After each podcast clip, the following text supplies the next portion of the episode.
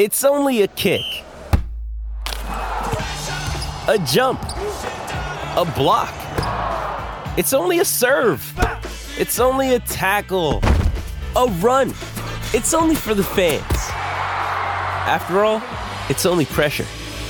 You got this. Adidas.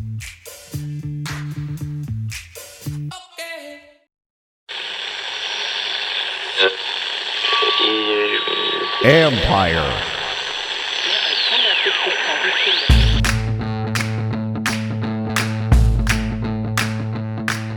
Hello and welcome to my podcast. Do me a favor, subscribe to the John Keim Report wherever you get your podcast. If you're watching on YouTube, hit that like button, hit that subscribe button. Always much appreciated. You can find us there as part of Ampire Media. That's A M P I R E. As you can see, I'm back in the hostage room at the commander's facility doing the keys and predictions for you. But one little, couple little nuggets before we get going. A couple players who will not play Sunday. Receiver Jahan Dotson still dealing with the hamstring injury. Uh, Ron Rivera said he does expect he does he is very hopeful for him practicing next week. So that's a good sign for him. Then linebacker Cole Holcomb, he too won't play because of a sprained left foot.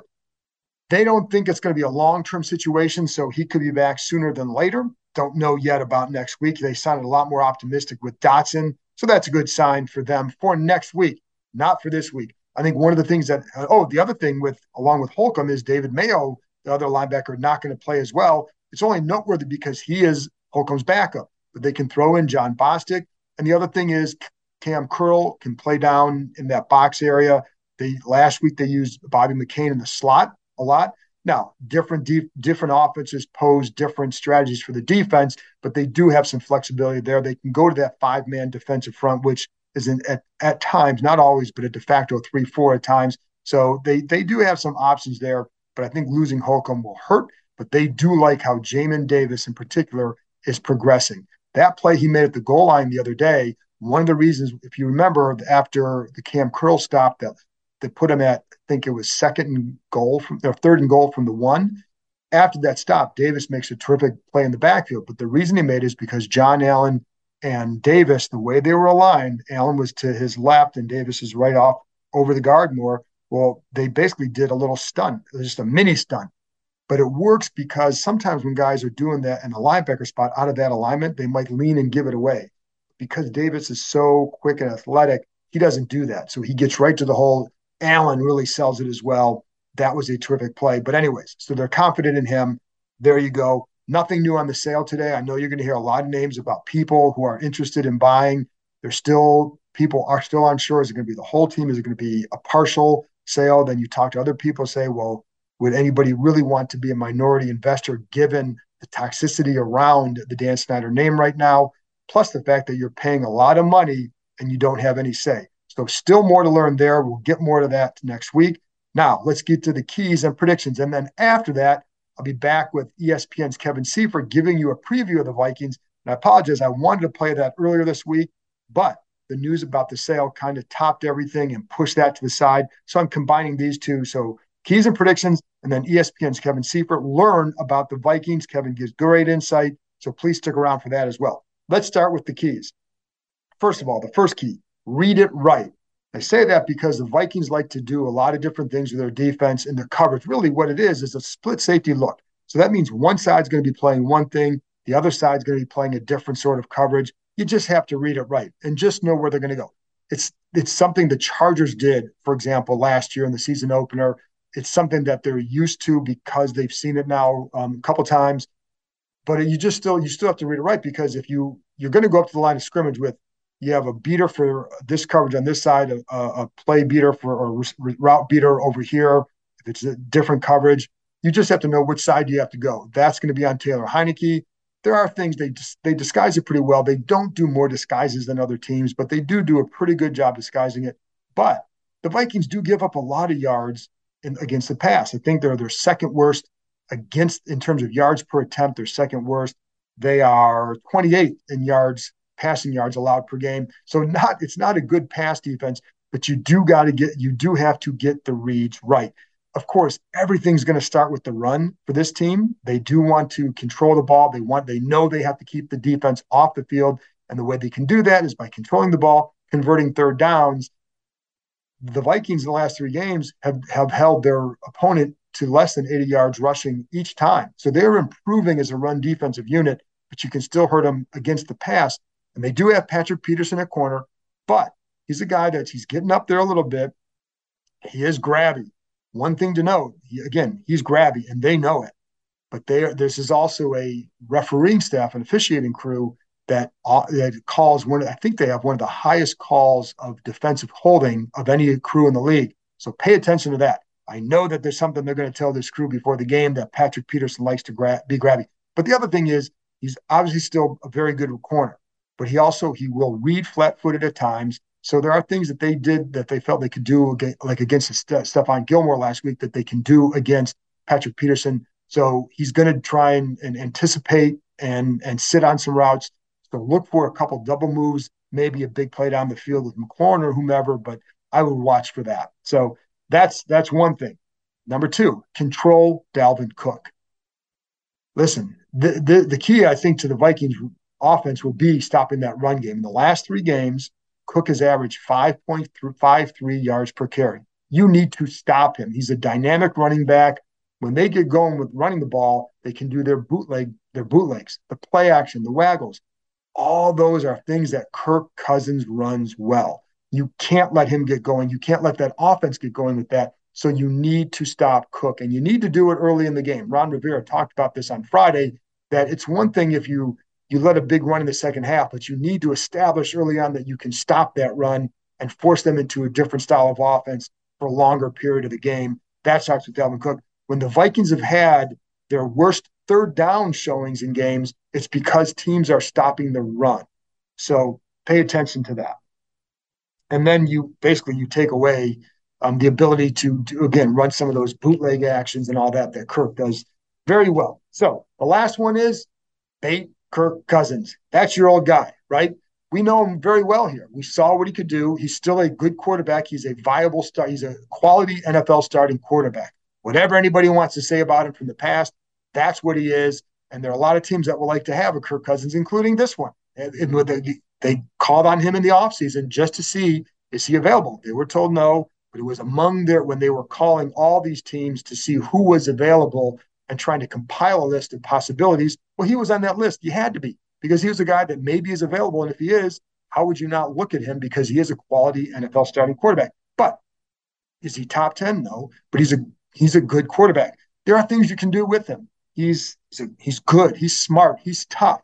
He's durable. He's been all that, but he will also make mistakes. We've seen that. 11 touchdown passes here, five picks. Not a high number of picks, but you can maybe get him to do some things. Get him under get him under pressure. The Vikings line has been better lately, so that's a growing, improving unit. So that's you know that's something to watch there. But if you can get him under under duress, he's completed when he's been considered under duress his completion percentage is 34.5%. Get him in those situations. That's where it stops with stopping Dalvin Cook. Because if you get him in favorable situations, you've got a pretty good receiver out there in Justin Jefferson, who's phenomenal. Let's let's be honest. Maybe, maybe clearly one of the best receivers in the league. He's had, I think it's three games, three or three games over 145 yards receiving. He's a stud. So you can't let him get off. One thing to watch with him is they will throw shorter passes to him than they did last year. Like last year, his average depth the target was around 12. This year, it's a little more than eight. He is getting more yards after the catch. He's a dynamic player. You don't want to let him get off, but only two touchdown catches, both in the season opener. So you want to make sure you control him. But they, he's also got Adam Thielen. They just added tight end TJ Hockenson. You also got Cook out of the backfield. So there are things they can do with him, but you want to get Cousins' situation where Maybe he doesn't see a, a, defensive back coming over. That's how he's throwing some picks where he clearly didn't see a guy and he forced a pass. Maybe you get him moving a certain way and he throws back across his body. That's happened as well. Put him in those situations where he's got to make those kind of uh, decisions or maybe force him into mistakes. So that's that's the other thing. We've seen that here. We've seen that in the stadium, but he's still been a quality NFL starting quarterback. So how does this play out? I don't like the injury situation for Washington still. Um, I would it'd be nice to see Jahan Dotson back. I do like the mindset of this team. This is a close team, and I don't think you can discount that.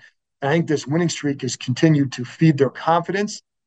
There's something maybe building here. I think this is a game where we see exactly what is building inside Commander's facility. Is this a legitimate playoff contender, or is this a team that won three games against teams that aren't playing as well? We'll find out. I do think they're playing better. Give them credit. Taylor Heinicke has, has added a spark here. I think he's a good player for these guys to rally around. I, but you know, I, I would like it would be nice if Cole Holcomb could play and if Dotson could be back. Um, you know, and is Trai Turner going to hold up for a second game? There's still questions that I still have about them. So this is going to answer some. I am picking the Vikings 27 23. My confidence level is not all that high, but I am going to go that way because I think the Vikings are a little bit more proven right now. They are they are playing well, seem to be an improving team in some areas as well. So I'm going to go there and we'll see. But again, I think we're going to learn a lot about Washington this week, and that's why I think this is a big game for you to watch. Where does this team go? We're going to find out Sunday. That's it from me. Now, I'll be back in a minute with ESPN's Kevin Seifert. He's going to give you a good rundown on the Vikings, talking about Cousins, Kevin O'Connell, all that good stuff. So stick around. Here's my conversation with ESPN's Kevin Seifert. When you need mealtime inspiration, it's worth shopping Kroger, where you'll find over 30,000 mouthwatering choices that excite your inner foodie. And no matter what tasty choice you make, you'll enjoy our everyday low prices, plus extra ways to save, like digital coupons worth over $600 each week. You can also save up to $1 off per gallon at the pump with fuel points. More savings and more inspiring flavors make shopping Kroger worth it every time. Kroger, fresh for everyone. Fuel restrictions apply. With threats to our nation waiting around every corner, adaptability is more important than ever. When conditions change without notice, quick strategic thinking is crucial. And with obstacles consistently impending, determination is essential in overcoming them. It's this willingness, decisiveness, and resilience that sets Marines apart. With our fighting spirit, we don't just fight battles, we win them. Marines are the constant our nation counts on to fight the unknown. And through adaptable problem solving, we do just that. Learn more at marines.com. Well, Kevin, I cover a team where people are saying, how, are they, how have they won three in a row? You kind of cover a better version of that, which yeah. is six out of seven. And even Ron Rivera said the other day, they're flying under the radar, and I don't know how because they're six and one and they're pretty good. And I know you just kind of wrote a story about this on ESPN.com. Go check it out. But it's about how, you know, are they for real? So, yeah. what do you think? Uh, I mean, at some point, your record speaks for itself. You know, right. like you can keep asking if a team is for real and are they going to win the Super Bowl? Or are they good enough to win the Super Bowl? But as the as the record uh, continues to to to move up, um, I mean, it just answers the question itself. I mean, they're already four games up uh, in the loss column uh, in the NFC North, so it would be an all time collapse right now for them to to not win the division at least, and so that gives you a home playoff game, and then you go from there. Um, but you know they've certainly had lulls on both offense and defense where they've either fallen behind or let teams get back in after jumping out to a lead and that's concerning. But uh, you know absent being you know one of the top two or three dominant teams in the NFL I think most of the league is in that spot. But where they've really just excelled and, and really dominated is just in all the little things that can add up to affect outcomes of games that people don't think about. And the example I keep using um, is scoring before halftime. Uh, Kevin O'Connell is the new head coach here. Uh, made a big point of that when he first got hired. That in terms of game management and game strategy and clock management, that was a really important part of a game, and you can really take control of a game or make it very hard on your opponents if you can if you can score or at least attack in those moments. And they've at one point, and I think it's still the case, they were leading the league in, in points scored in the last four minutes of the first half. So that's just one example whether and there's lots of them, but that's the way they're pulling it off. They're not coming into games where they have a clearly have a better offense than the other team's defense, or the other team's or their defense is just much better than the other team's offense. They're battling it out and winning uh, in the margins. So obviously you brought Kevin O'Connell. There's there's another guy there who is familiar with Washington fans, even though he hasn't been here for five years. But Kirk, Cousins, I don't know who that could be. Yeah. First of all, does anybody call him Kurt up there? Just out of curiosity. no, we've gotten his name right. It actually worried me, like when I, that first came up, that I was going to one day slip and just say that accidentally, and he would not probably find that very funny. And I don't blame yeah. him if if he was upset. So no, I'm glad I haven't slipped, and no one slipped, and we're all calling him Kirk.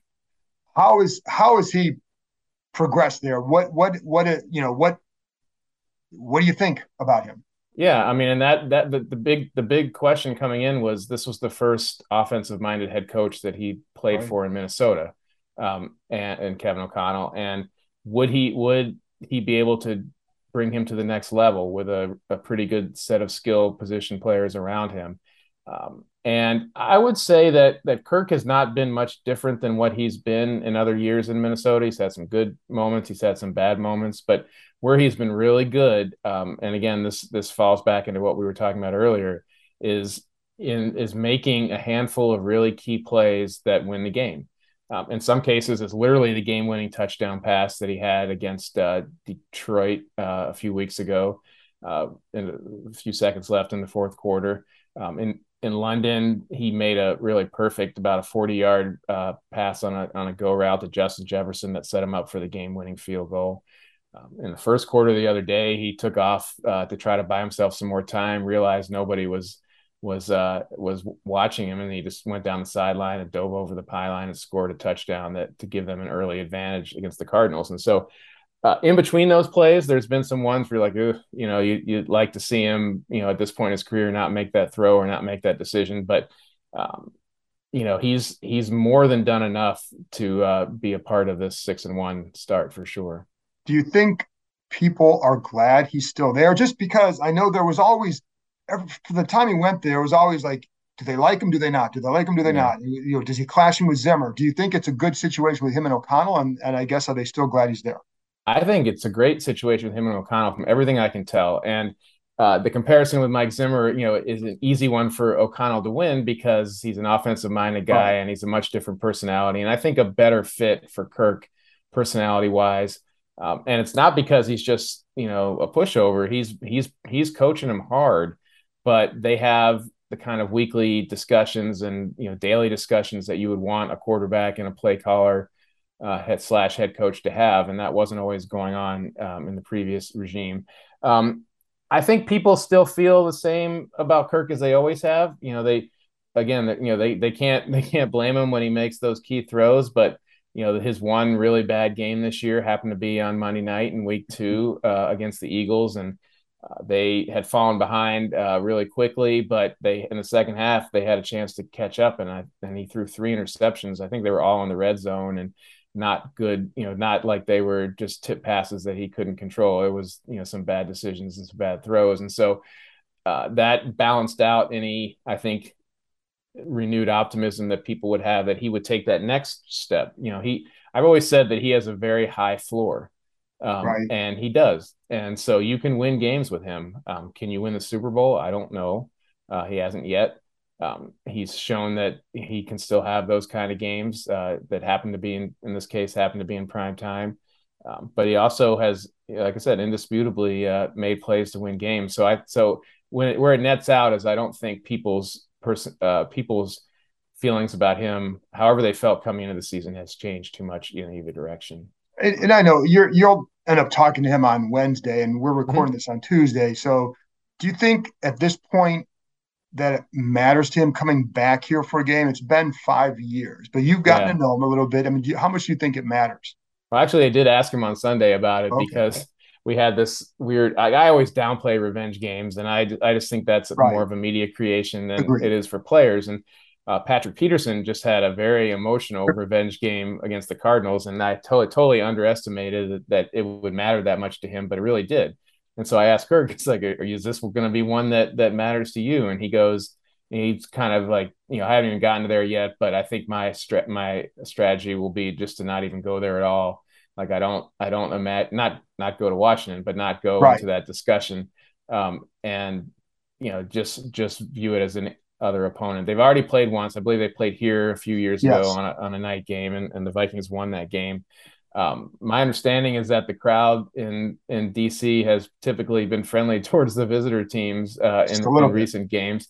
So I don't know that he's going to face a, uh, a, strong emotional reaction from the the Washington fans that are there, um, or he's going to hear it. And so my guess is that um, he's a competitor and he would like to beat them. But if he ha- harbors some kind of grudge against them, I'm I'm not aware of it. And the other thing is, there are only there may be three players I think that were left from here It's a Yeah. different coaching staff. It's a different front office. Right. It's not the group that decided it- that they want that they didn't want to pay him initially, you know, and so all those things. And it's a different name and different jerseys. So there's yeah. there's you know, I know it's the same city, but it's Yeah. it- so when you watch them on film, it's not like you're watching the same team that you played for.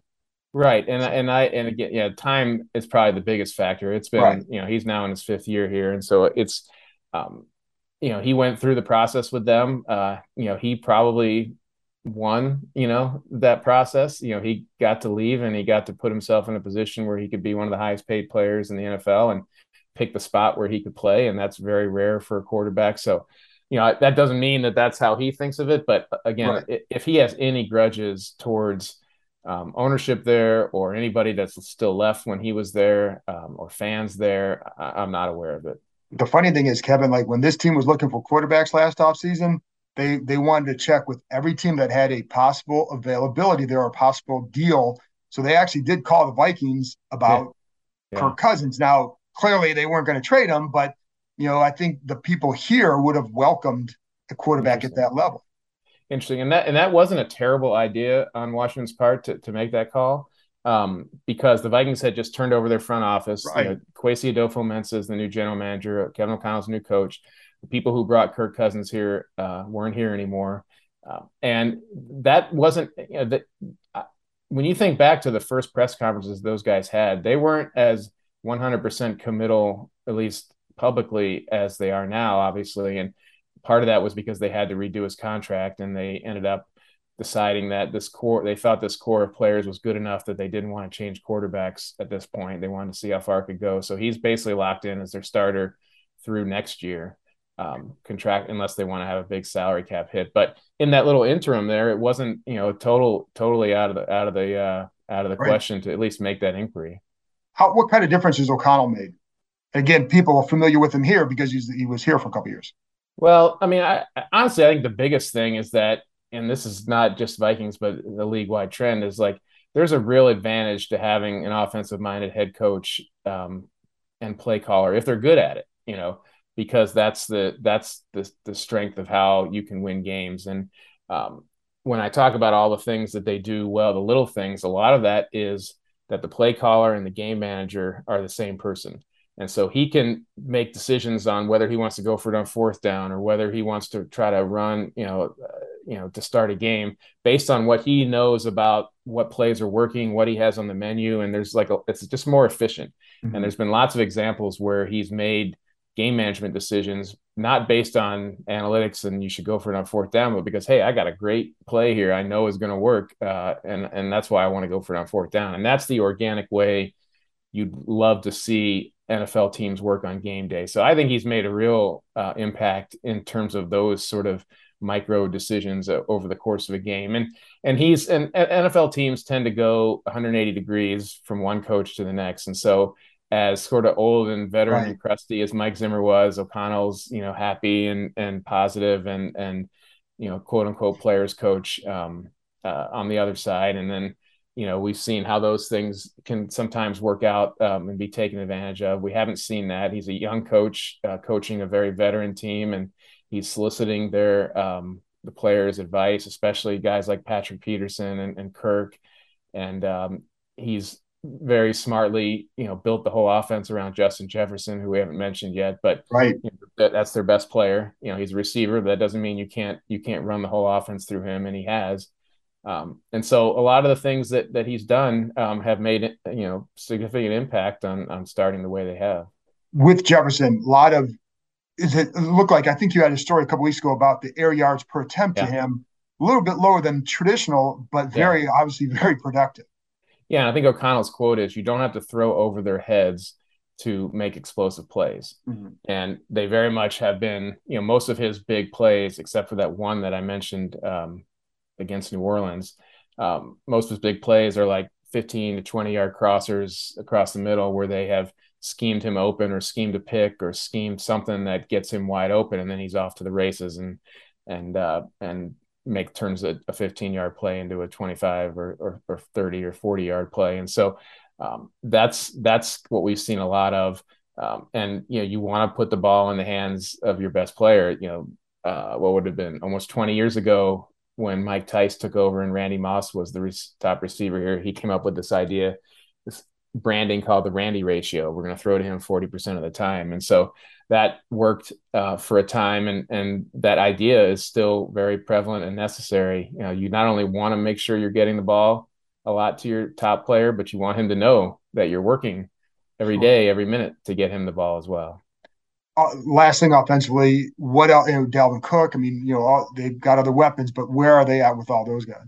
And where? Um, they've been good. You know, Dalvin. Uh, you know, he separated his shoulder a few weeks right. ago. Right. Um, didn't miss a game, but you know, he's a guy that you have to you know monitor for injuries. Um, but he's still, you know, he's still got that little bit of an explosive um, uh, bit there. If he get he makes that one cut and he gets through the line, you know, you he can still run uh, run pretty fast and run away from people. They have an almost exact duplicate of him in Alexander Mattison as their backup, but just a little bit less explosive, but uh, very good backup to bring in. Um, you know that when you have they have Jefferson and the other side Adam Thielen, who probably isn't as fast and as quick as he used to be, but is still very crafty. And I think what um, you know Kirk Cousins knows is that that's a guy that doesn't need to be have four yards of separation to throw him the ball. And so a lot of you'll see a lot of contested catches from him. Uh, tight end has been pretty um, has been pretty thin. Uh, and Irv Smith Jr., had, who's their starter, has had a couple injuries and most recently an ankle. And so I'm not even sure if he'll play this week. So, uh, but they, but in the big scheme of things, they have plenty of weapons for uh, Kirk Cousins, and that's why they decided to bring him back as opposed to starting over there last thing, how good is the defense? Um, it's a work in progress. You know, they they transitioned from the four three to the three four, and O'Connell hired Ed Donatell to be the mm-hmm. defensive mm-hmm. coordinator. Um, and he sort of has he's been a defense coordinator in the league before, but had been working in the Vic Fangio um, scheme for a long time. And O'Connell really likes that scheme and thought that that was what he wanted to have. And so uh, they they they basically go into it saying we need to pressure with our front four with Za'Darius Smith and Danielle Hunter especially, and we're going to play zone in the back end a lot. And that's the way they started the year. And when those guys got home, they played well. And when they didn't, uh, there were, you know, 15, 20 yard passes available to offenses routinely in that zone. And so they've mixed it up a little bit. They're having Patrick Peterson play a little more press where he's comfortable. Um, and they, uh, you know, I think that they're uh, they've worked very hard to get Za'Darius Smith, especially matched up against whoever is the weakest pass rusher, even if that or pass protector, even if that's your uh, your left guard or your center. That's where you'll see him line up, and that's where he's done a lot of his damage. So um, they can they can they give up yards for sure, and they've given up some points uh, in some games, and so they can be they can be uh, uh, you can find holes there if if you look hard enough. Kevin, I appreciate your time. Thank you very much. Great stuff. Okay, thanks, John.